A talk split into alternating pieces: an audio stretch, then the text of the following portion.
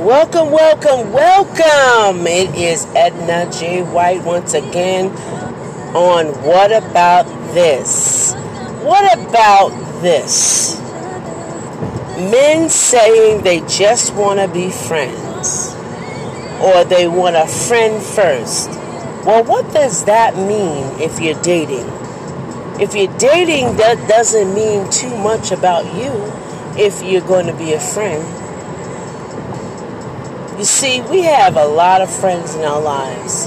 We can show ourselves friendly to people that we meet in the beginning, and we also can be friends to people that we hold dear to our hearts, that we want to make a long term relationship with. So, friends are all over the place. We can be what we want to, to other people, and we can be friends. But when a man says, I just want to be friends first, they mean, I just want you to be plan B. Do you really want to be plan B? My mother always taught me if I was not the first one or the only one, and the only one to have what they would have to the end, then I wasn't plan A. All I'm saying to you all tonight, male or female, don't be anybody's plan B.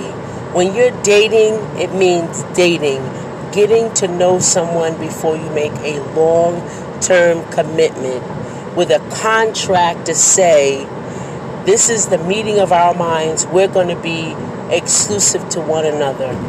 Don't give your attention to someone who gives you attention the first time because you don't know their intentions when they give you attention.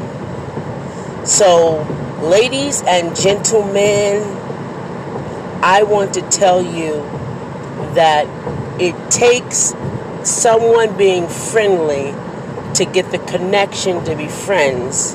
And if you're dating, you want to have a romantic relationship with someone that takes you on an excursion more so than your friends would. You don't want to just have a friend that's like, oh, we're chilling and we're cooling out together, or we, you know, talking and we're hanging out. You want someone that to express the love that you share with them, or the like that you have with them, or the sincere feeling that you have with them, more so than anything else. We have to learn to be friends with ourselves before we ask someone to be friends with us. And that thing about calling you queen when you're not even a king to call me that, that's out the window. A king would never call his queen a queen. He would call her by her name, personally, together. In front of everybody, he would say that he or she is my queen and he is my king.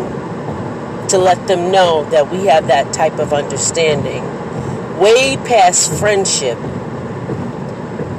to the point of closeness, intimacy, and caring.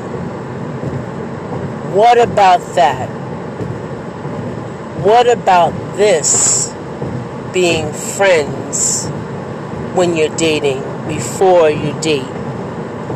Should you give all your time to that person who just wants to be friend friends? Should you invest some time in someone who just wants to be friends or just wants to chat about the weather?